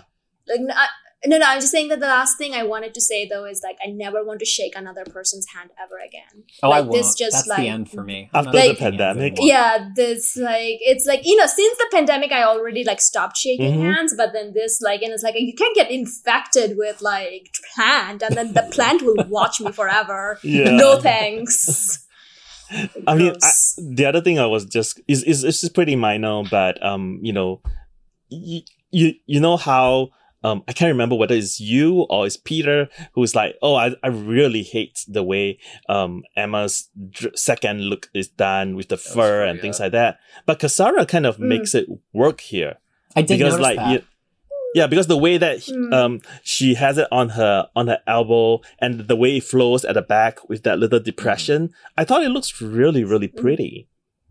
I think Yeah. he draws a No, it killer Emma Frost on this. I really, Mhm. really like it. Well, we also probably can crown Cassara at this point as the king of the crowd scene. I think every time Cassara does a crowd scene, whether it's here or in the Blue Lagoon, it's just there's so many little things. He's Green I mean, he's a good cartoonist in addition to Mhm. being a, a great illustrator, a great sequential storyteller. You know, he, he draws really, he does cartooning really well, kind of on the Mm. small scale of little people just being expressive and, and having little bits. I think my favorite scene in this whole book is if you go to the middle and then ever so slightly to the right of that crowd scene, there's WizKid partying with Shuri which I Yeah. think, I think it's Shuri It looks like well, it's it, it's, Shuri. it's, it yes has to it be is Shuri, I it Yeah. shuri So- it's it's shuri and I, and I just love that. and Computer enhanced. And, go, and then go the thing there. is the other, There's and and then they're also like the same level in terms of like their technical know-how so that's Intelligence, ma- yeah. and then they, and then they're also like a similar age so i was like that is the human mutant bridge that i wanted to want to see like it was perfect The other thing I'll pull out is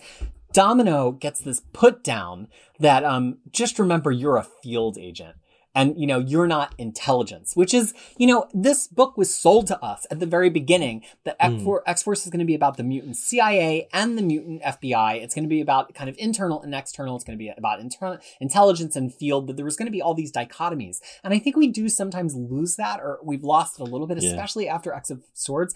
But it was a really nice moment and it kind of made me, it brought Domino back to being a more active player with more agency here and having Mhm. more of an opinion. And I just, even though we've seen her a few times since X of Swords, don't feel like she she's been the player No. she was before X of Swords. And of course, her beating up Deadpool is super pleasing. They've got a long history.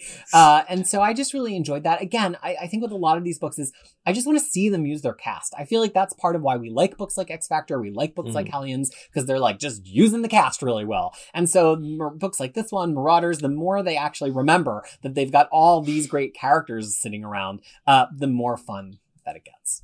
Yep. For Hellions number 12, let's start with Tyler and his reaction to the issue. I mean, I love how Wells make use of crossovers and events to move plot forwards and to do some character work. Um, it also helps a lot that Segovia is turning in really, really good art here.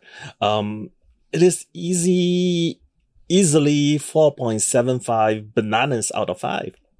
Bananas. That's Yes, so- you know, this is just a fun hangout issue. And I think this book, more than any of the others, are primes to just have great little character beats, hang out at a party, watch Thor get creeped out by Sinister, and just sort of enjoy the ride. But also, this definitely pushes all these characters into different places, at least slightly. Like it's it's just a nice balancing act of like how low stakes, but lots of enjoyment and hints of things to come. I'm giving it four and a half neurotic Havoks out of five. Fariha. Um, so I like we all decided that we are gonna dress up for this gala thing, and then when I read the Marauders and X Force first, I'm like, I'm not dressing up. I'm not putting in any effort if the book writers are not doing it. Until I got mm. to Hellions, then I'm like, yes, okay, because this is a perfect party book. Like this is what party is. It everything is about within the party. Everything is about different interaction.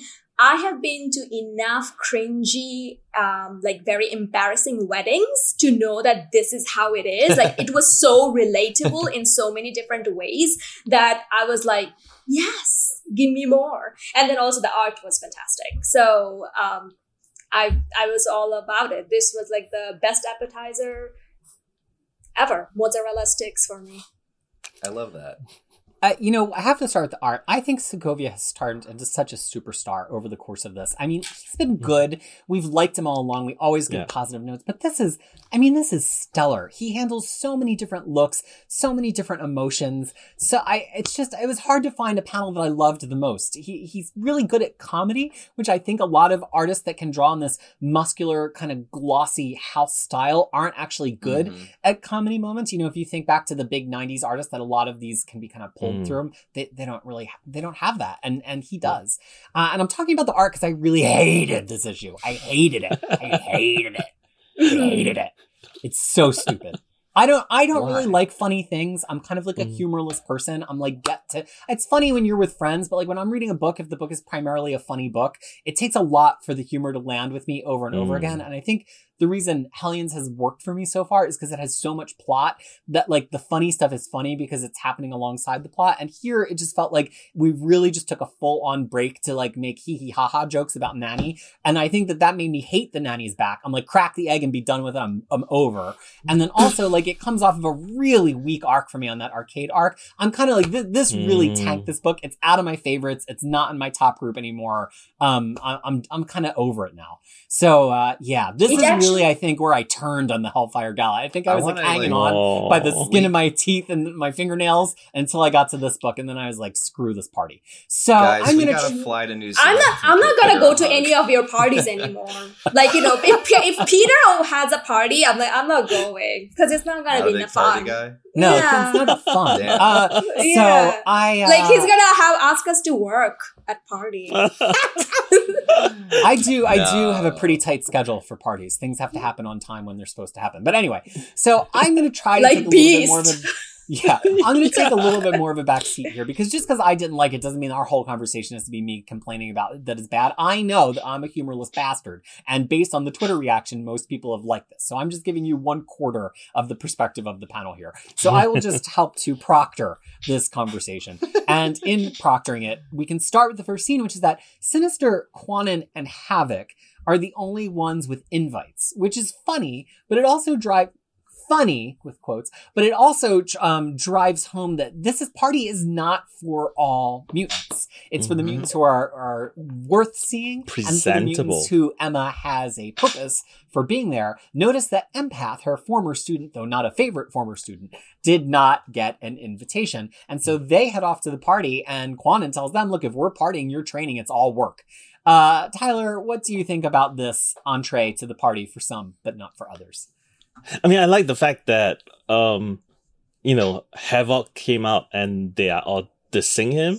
And then when Kwannon came out, they are like, hmm, wow. You know, I mean, that kind of, the reaction is like totally different. Um, in some ways, I kind of understand why they don't want a robot five year old and uh, an egg nanny at a state event. Um, Alcoholic but, you know, nanny bot, yeah. yeah, but it's kind of, um, I mean, it, it it is, if I'm one of them, I would feel really terrible.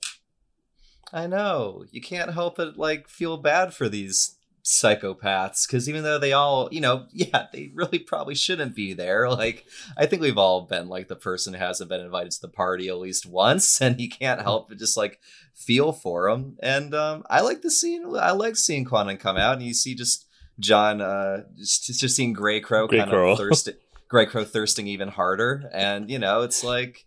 i pushed that forward a little bit. I thought it was nice. Priya? So we talked about it before that you know mut- even the mutant started with the x-men started with the metaphor and then what metaphor means now and how we are doing it you know dealing with it now and stuff like that. Um, a lot of that kind of reminded me of this whole idea that even that has been very prevalent in this Pi- pride month is like how queer can you be? Like you know like certain queer should not like you know queer culture Mm. should not be presented. And certain um like you know fully understanding that the what metaphor like imaginary metaphor versus real life metaphor and all of that but there was like this whole whole conversation of sanitization of pride something that i recently Yeah. learned about and it felt a lot of that it's like okay we are only going to showcase products Mm. In air quote productive member of our mutant culture. Like you know our mutant like you know we're going to show that everything is perfect. So these undesirables are not going to be there. And Mhm. that was very like you know i thought that was like that meant a lot. Like i mean not meant a lot. I mean that kind of like really told me that how like you know the mutant culture not being what it is or they're still like you know it's there's like a lot of things that are wrong with it. And it kind of like even though we were partying even though we are laughing about it a lot of these things was not funny. And especially like you know as nanny how nanny is kind of slowly descent into her drunkenness and everything it Mhm. really like shook me in a way because it's like okay you know we talked about it before that for some mutants this is a second chance for some mutant this is a this is a paradise a lot of them it's not and for Na- Mhm. nanny it's coming back like you know it's actually like just out there in in the face so i think from that point of view it was like hmm, like i'm not about this at all That's just a great point. Well, That's, but the thing, such a good thing to raise. I mean, it is a good point, but uh, but a state dinner is not a pride parade. Mm. So so there's a certain amount of um decorum that is kind of needed at such an event. Um, It's still a celebration. of Yeah, this, like, because It identity is. and the, the, because the thing is like the whole the way it was invited if you look at the It's invitation gala. it's Yeah. a gala it's about Yeah. mutant culture it's about Mhm. humans and mutants mingling Yeah. so why are these mutants not invited to the Well, there's no Well, I proof mean- Raph invited to the Met Gala either. yeah.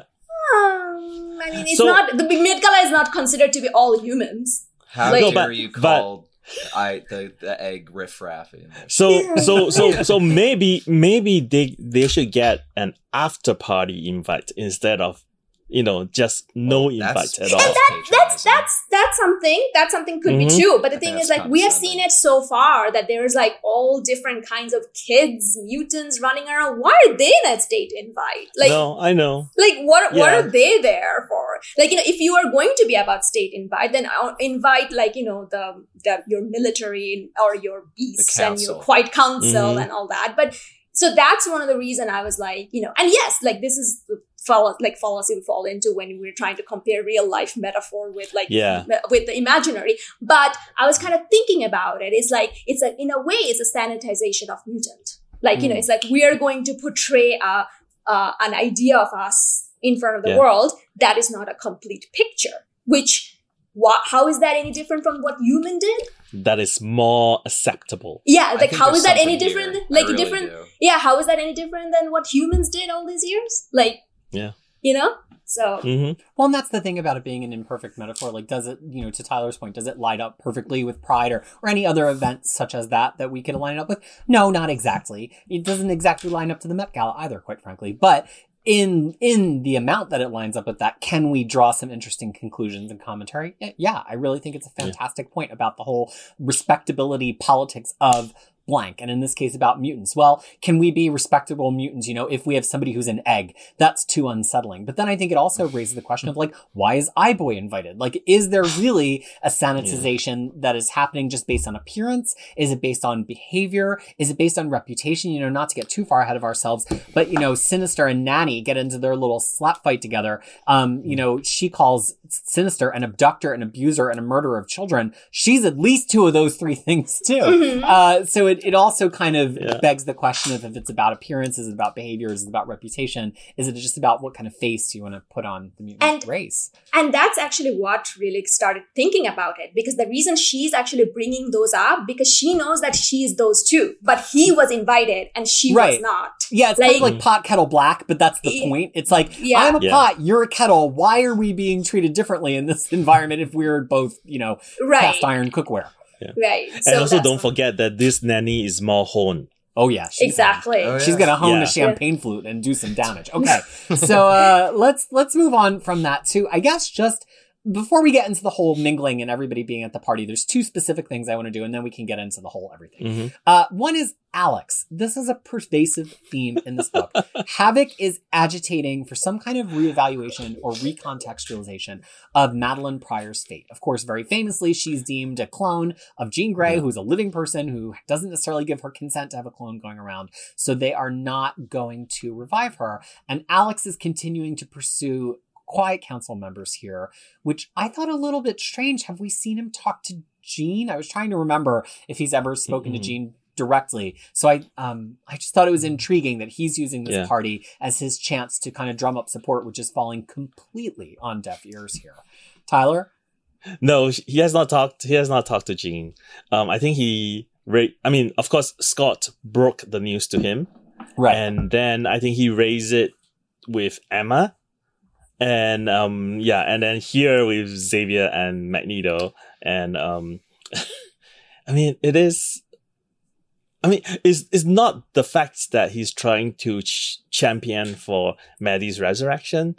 It is the way he's doing it is it kind of really makes him pathetic. yeah, it, it looks. He's just like, oh, have you have you thought about it? I mean, maybe there's something wrong. there's. Like, I, I, I just I just need clarity as to why Maddie is not coming back. Yeah. And, no, this uh, is this is funny. I think it's straight up funny. Sorry, Peter, but like it's also. but I also there's a plot thing here. I think there's a character yeah. thing here happening where. Uh, the other characters are not like incredibly they're still you know psychopaths and what have you, but they are slowly kind of bonding more, becoming more together. Like Empath did a nice thing for another member yep. of the team. That's never happened.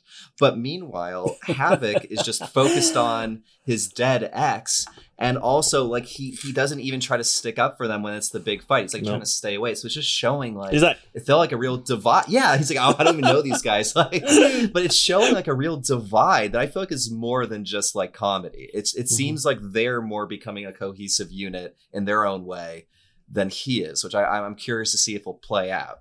Mm-hmm. Freya?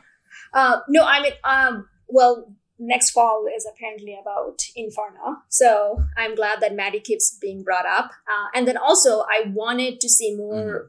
happen for Maddie, Maddie Pryor because we have seen it like there's like every single X moment that I pick all of their past is based on like horror trauma being manipulated by men and we're slowly seeing that a lot of that is being re- redeemed like with Kwannon and um, betsy we have seen that so i want that to be resolved too. So i want someone to champion for Maddie, even though she's not necessarily altogether there.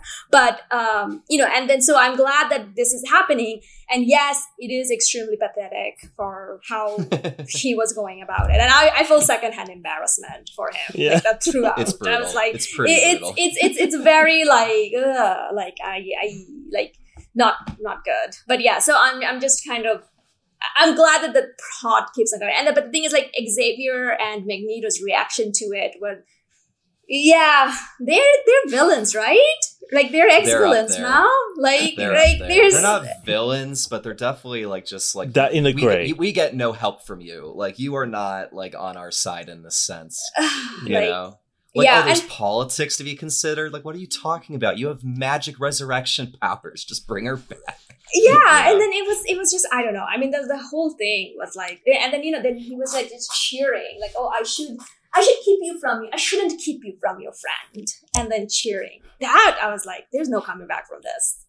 Mm. There's. You know, we we recently just wrapped up actually this week Inferno in our household read, and it, it's I it's not a favorite of mine, and uh, Mhm. it's interesting because you go back to the root of how Alex got involved with Maddie, and part of it is he's definitely being manipulated by her almost the entire time, but his Yeah. affection and his his care for her is real because he's really frustrated with Scott, and as he gets to know her better, he's like she's a person, but then it Mhm. All gets turned on its head because it turns out that she's just she's a sliver of Phoenix Force and she's a sliver of Jean and she really was just an empty vessel before then that maybe never would have woken up. And so when we come back to Havok still having feelings about her and wanting to bring her back, and I know there's other Madelyne Pryor stuff that's happened since then, but I I can't I never can help but go back to Inferno and be like, she was forcibly taken as a sliver of personality that always belonged mm-hmm. to Jean. Like you can feel the way you want to feel about her, but that doesn't give you the right to um, say that she's got her own bodily agency and sovereignty. She she's a splinter of Jean. Like this is where this clone stuff gets really interesting. You know, like Gabby is a clone of Lara, but Gabby has her ho- whole existing experience, her own personality. But Maddie is. I- I don't know. So it just it it gives me interesting feelings because I'm like I kind of start to think of Havok as the bad guy and he's like the the villain of Jean Grey. I'm like go talk to Jean about this. Like Yeah. or like why aren't you in love with Jean if you're in so in love with Maddie? Why why don't you get into how bad Cyclops treats Jean if you're so into how bad Cyclops treats Maddie? So I just like never quite know how to feel and I know there's big Havok fans out there. I don't want to get into it. I do really like him, but but this particular aspect of him sometimes makes me really confused. Oh, by the way, I want to mention though, I don't want Havok to solve Maddie Jean problem. I want Maddie to come back and then whatever some uh, woman pick up that plot thread and resolve this because I want every ex ladies to become friends by the time we're done. Yeah, because I'm just I am just done with finding like uh, there's like not a single ex lady except for Kate Kate probably who does Mhm. not have a horrible past. No, and Kate it was mostly all No. oppressed other people. She didn't. Yeah. yeah, exactly. And then well, she, her the, dad when it, died like, of Genosha. and like, that it's doesn't like happen. it's, it's just true. like it's it's like, like it's like yeah every single one of them i'm like ugh seriously like yeah no so that's one of the reason i want that plot to go somewhere so i'm glad that she's not forgotten and it's br- keep bringing back up i'm like maybe there will be something in the future Well, I mean, the next story is called Inferno, as everyone pointed Yeah. out. So So now we're now we're going to move into the rest of the party. Fa fair game, open floor, open bar. There's uh there's data pages to talk about. There is Nanny versus Sinister. There is Wild Child and Aurora. There uh there's a lot of things, but let's stop short of the fireworks, which the team observes at the very end of the issue. So open floor about the party. Who's the most excited to talk about it?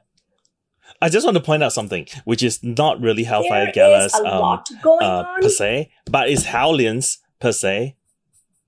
All right. Well, Say it again. I mean, I think Tyler, if it's Hellions, it certainly is part of the party. Yeah, is is that this um this write up in in in the in the com, com, uh, content page or, or whatever you call it, um, Mhm. it has it has a very distinct sinister voice, but then not the main sinister. Uh, my guess is that this is a clone of sinister who has been writing all these things. So yeah, because if you read it, it, it, it is really in that tone, and not just this issue. It has been that way for a couple of issues already. Mm. Freya? Interesting.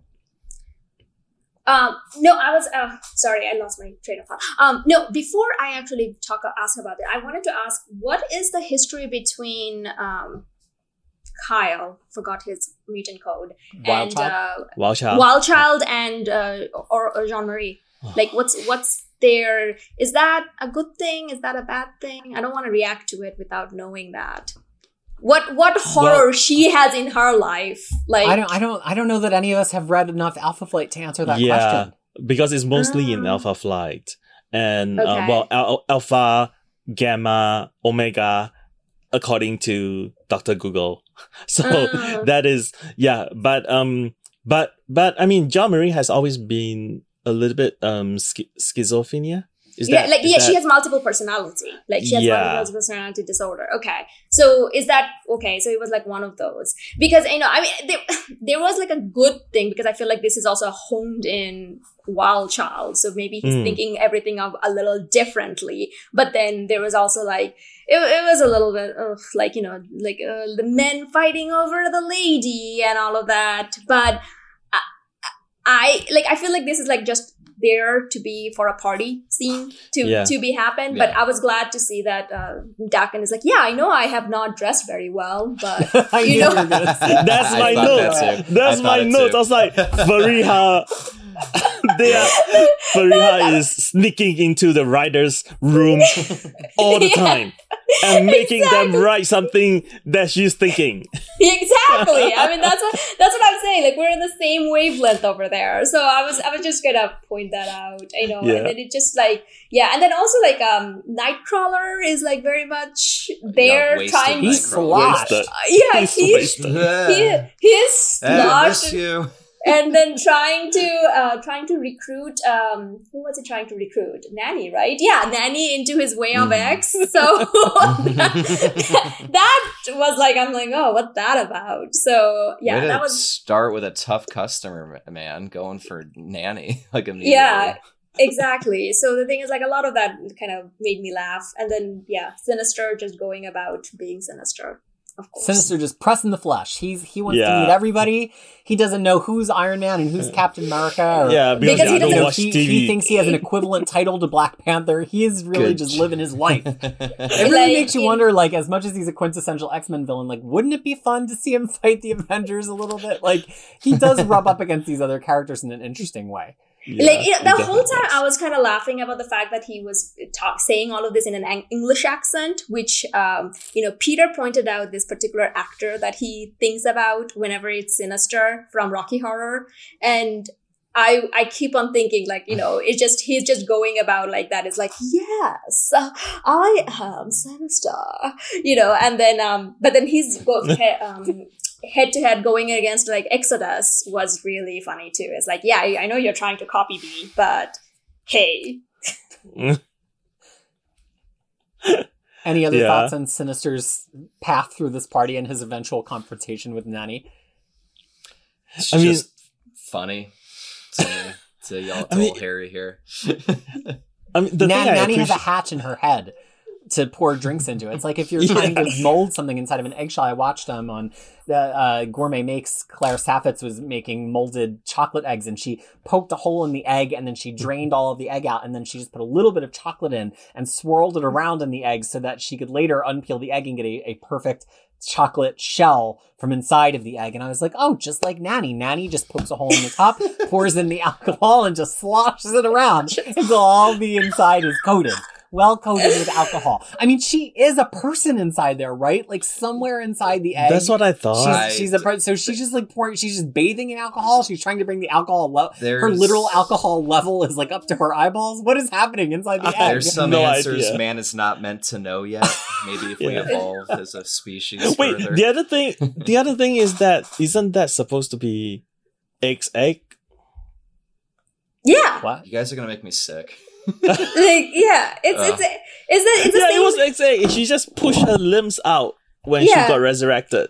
Well, yeah, didn't we see that she had a different egg though? That she had like a costume egg Ah, too, and so That's maybe true, she's like that's walking true. around in the egg egg at the beginning, but then she's yeah, like who true. knows what she have done inside? Like she's a scientist, right? So Yeah. who knows what she have done I mean, in the she's mi- in the middle Iron time? Man in that egg. So Yeah. uh, it's it really makes me. I really th- one of the plot threads that is lingering is kind of like what what is Nanny's deal? Why is she in the Mhm. egg? We've seen her now being replaced in the egg, and also what is going on with Orphan Maker? Like we got that whole beat of like, oh, his goo is too dangerous. We've got to like reconstitute an armor for him. I was sure by getting him drunk, which I that's probably my favorite beat in the party is that Empath gets. Orphan Maker drunk, Yeah. not by giving him liquor, but just being like, drunkenness is just euphoria Like, which is like the purest empath, empath moment I think that he's had in his entire character history. Of like, I'm just letting the kid have a good time. And then he gets his ass kicked by all the women from the Hellions. I'm like, yes, that's some continuity like I, that I like. But no, I, that's the thing. That's the thing I kind of enjoy because um, Wells bring back certain things that he sort of like you know hinted at or dropped at a little bit. Um, and and you kind of think like, oh, oh, maybe he forgotten about it, but no, he did not because the roulette and Cat's Eyes uh, fight was a flashback in issue one Mhm. and and and so you know I kind of like this, and you know the whole nanny um with sinister thing was was at the end of the first arc where nanny basically threatened sinister. Right. Okay, so, and- there was a little bit of plot. It wasn't all funny. I just, Yeah, as soon as like a book goes for like an overt funny moment, like when she breaks Yeah. the glass or whatever, like it's, I just tune out really hard. I don't know. Mm. It's something about my brain. I'm like, oh, you're trying to make me laugh, huh? Like I just get really combative. But I agree. There, there were maybe more plot elements than I initially acknowledged. We're gonna turn that frown upside down. No, and and and the thing is that I am actually kind of enjoying the fact that Nanny is becoming the force against Sinister. Like you know, it's like Yeah. it's not necessarily oh yeah, Havok or Kwannon, uh, like you know, any like it just Nanny. And then the thing is like you know, it just like and the fact that she wears lipstick on her, I was like, I- I- she just like yeah, it's just like she just she just on a draws shell. a lip on a shell. Like Yeah. I, there's Gotta something about this. Yeah, there's something about this woman. Like I'm just like I, I'm fascinated by this woman. Well, this ends in a really interesting place. So the Hellions are ejected via magic, although they eventually do magic the, the person, not just magic the magic. Although they do eventually walk back out through a gate. mhm. And uh, when they're walking out through the gate, it's actually much later because we it's Oh, yeah. definitely been played in Marauders that the fireworks happen pretty close to midnight based on the people Mhm. streaming out of the party. So they witness the psychic fireworks. Uh, Greycrow says, "You got to be mm, kidding me," or some something. You got to be something in me, some some expletive. And uh, Kwannon says it's enough to make you feel anything is possible. So more mystery revelations and whatever the fireworks are. But then, my my my, we get a Mm. sinister who's been all sliced up, who's happy to be home, which means we absolutely do have multiple sinisters running around at the same time here because It's this is the sinister who got Ginsued in Emeth. It's time. It's coming. Weird It's clone Harako. action. yeah, like my, one Carry of my no no I mean sorry one of my comment was that uh, what was Kwannon talking about to Northstar? Who is this David? What is she this she is talking Prodigy. Prodigy, Yes. I think. But why- It is why Prodigy. is Kwannon talking to Yeah. like she says, I trust you to take care of David Northstar. He needs help, but not the Hellions kind. Maybe something transpires at the party. Maybe it's about what's gonna who's gonna maybe get killed. There's some hint that somebody's gonna die in X Factor. Maybe it's about the trial of Magneto. Maybe there's two different uh it turns out there are two different prodigies. I don't know. Whoa. It's a teaser. It's a teaser. That's the thing. That's why I kind of love this setup because this first trio of books um hmm are basically hinting at stuff that is going to happen in the next three weeks. And Yeah. you know that's why it's, that's why it's a perfect start to an event. Because w- you get like excited. It's like okay what's happening to david? What, what who is this david in the first place? Oh prodigy. Okay so what's happening to prodigy? Didn't he just get resurrected? Did he really die? Did he not die? What is happening? Why is he Mm. supposed to be on Hellions? And how can Hellions help him And weirdly, X Force. I mean, at Marauders, you can make the complaint that is it's just a lot of it's mostly teases, but it's more like a, a mood, so to speak. But like you know, X Force and this have like they push their plots along. They have a lot of character beats. You know, like I think it's it's like this is a book that is kind of of itself. It still works. And also in that Yeah. ending scene, I just want to point out Nanny says, "Get this thing off me," which is you know everybody wants their hair pulled back before they throw up. I know it well, uh, but but you, if you want your egg taken off again, I just feel like there's like something simmering with Nanny that'll be interesting to talk And about. then, and then Well, uh, uh, the empath also says stay still. So they have done it before.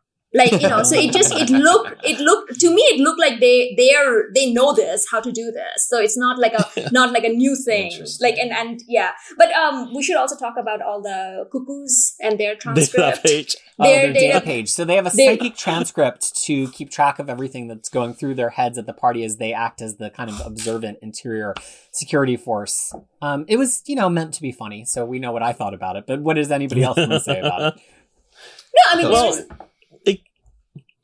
Go ahead. No, I was just saying that there's like a distinct voices.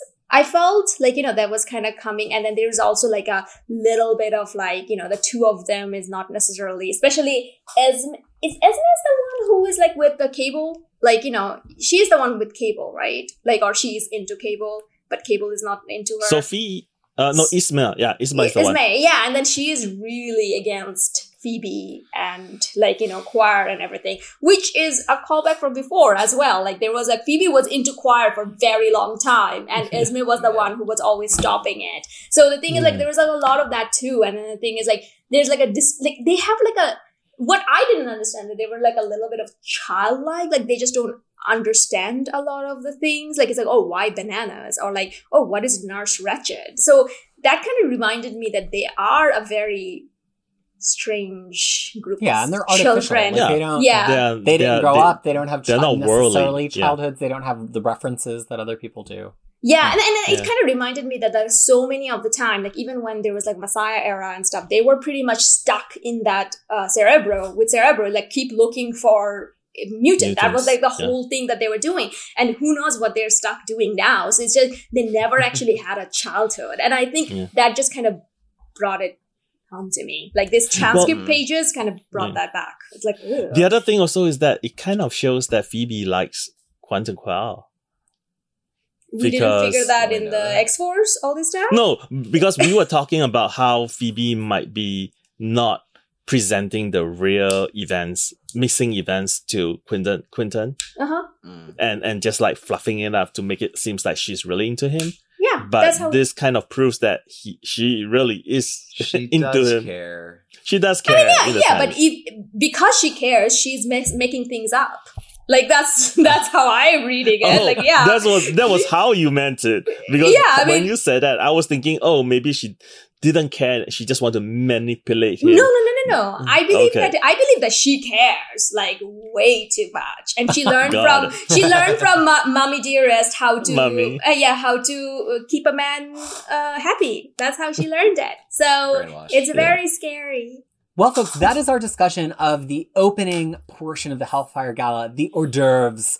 And at the end of Hellions, it says, next, dinner is served. So perhaps we'll have a little bit more of a meal to make out of the issues next week, which are Excalibur 21 and X-Men 21. Also out next week is Children of the Atom number four, which we will of course talk about, but I don't think it is part of the gala, although who knows what, what they're gonna, what's gonna, no, you never know what's gonna happen in Children. Yeah, they're trying to enter the gala. yeah. All Yeah, you the- know is that we're gonna have an hour long The discussion synopsis about did it. say that. Yeah, that's about right. Yeah. Yeah. So, uh, and why do we get together and have these lengthy discussions about X Men comics? Freya, because X Men is better when it's read together. that is certainly true. You know, I'm I'm at the point now where I'm reading these books partially for my own enjoyment, but partially because I cannot wait to see what you are going to say about some of the things that happen in these comics. Uh, until we get to talk again on the behalf of myself, Tyler, Harry, and Freya, uh, this has been This Week in X from Crushing Comics. We hope that you are well, and we look forward to talking about more Hellfire Gala with you next week. Bye. Bye.